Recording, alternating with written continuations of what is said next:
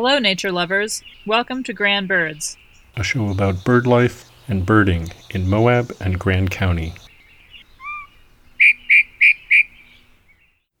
Welcome to Grand Birds. Today's topic is eBird, or perhaps eBird Part 1, for it's a complex topic and I'm sure we'll be talking about it more than once. eBird is a citizen science project launched in the year 2003 by the Ornithology Lab at Cornell University. Citizen science projects rely on data submitted by average citizens, not just professional scientists. eBird collects bird sightings in the format of electronic checklists from birders all over the world. The results are available to the public and can be searched by place, time, or species.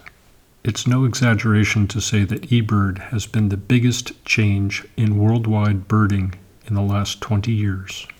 You can see for yourself by visiting ebird.org. Let's listen in on a little chat we had recently about eBird. The fact that eBird is a simple tool that anyone can use, not just experienced birders or super nerdy science people. Yes, they've made it accessible to everybody.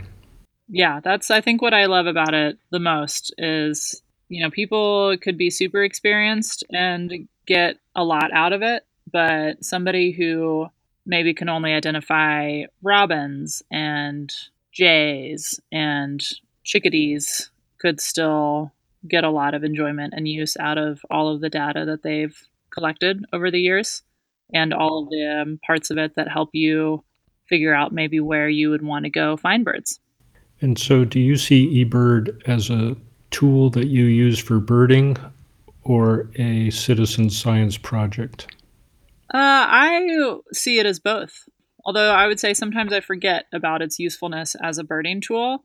When I do remember about it, it's really, I really like that I can go find a location on there and see when a bird was recently seen. Like, when was the last time that somebody saw a mountain chickadee in town?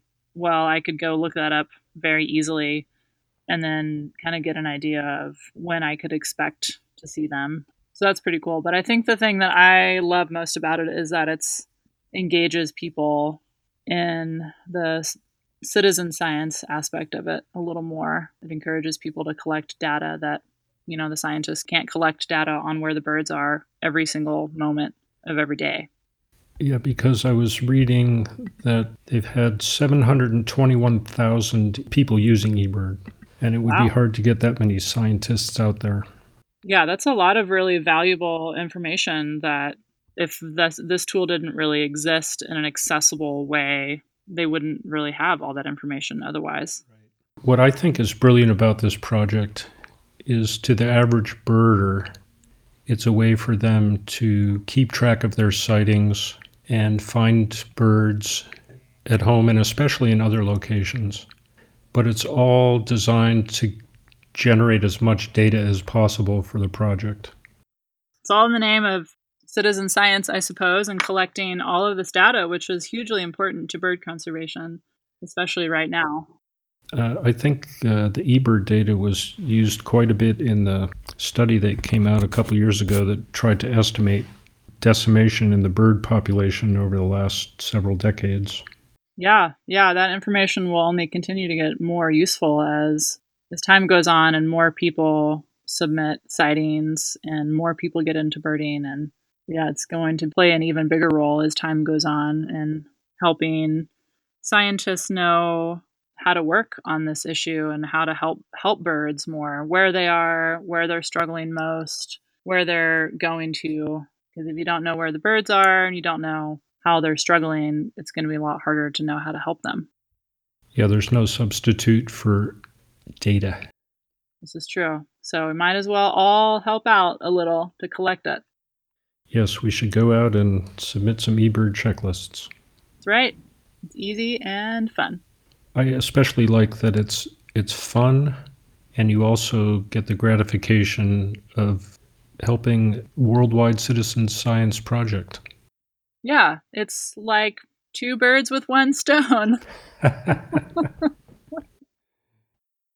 I'm Glenn Kincaid.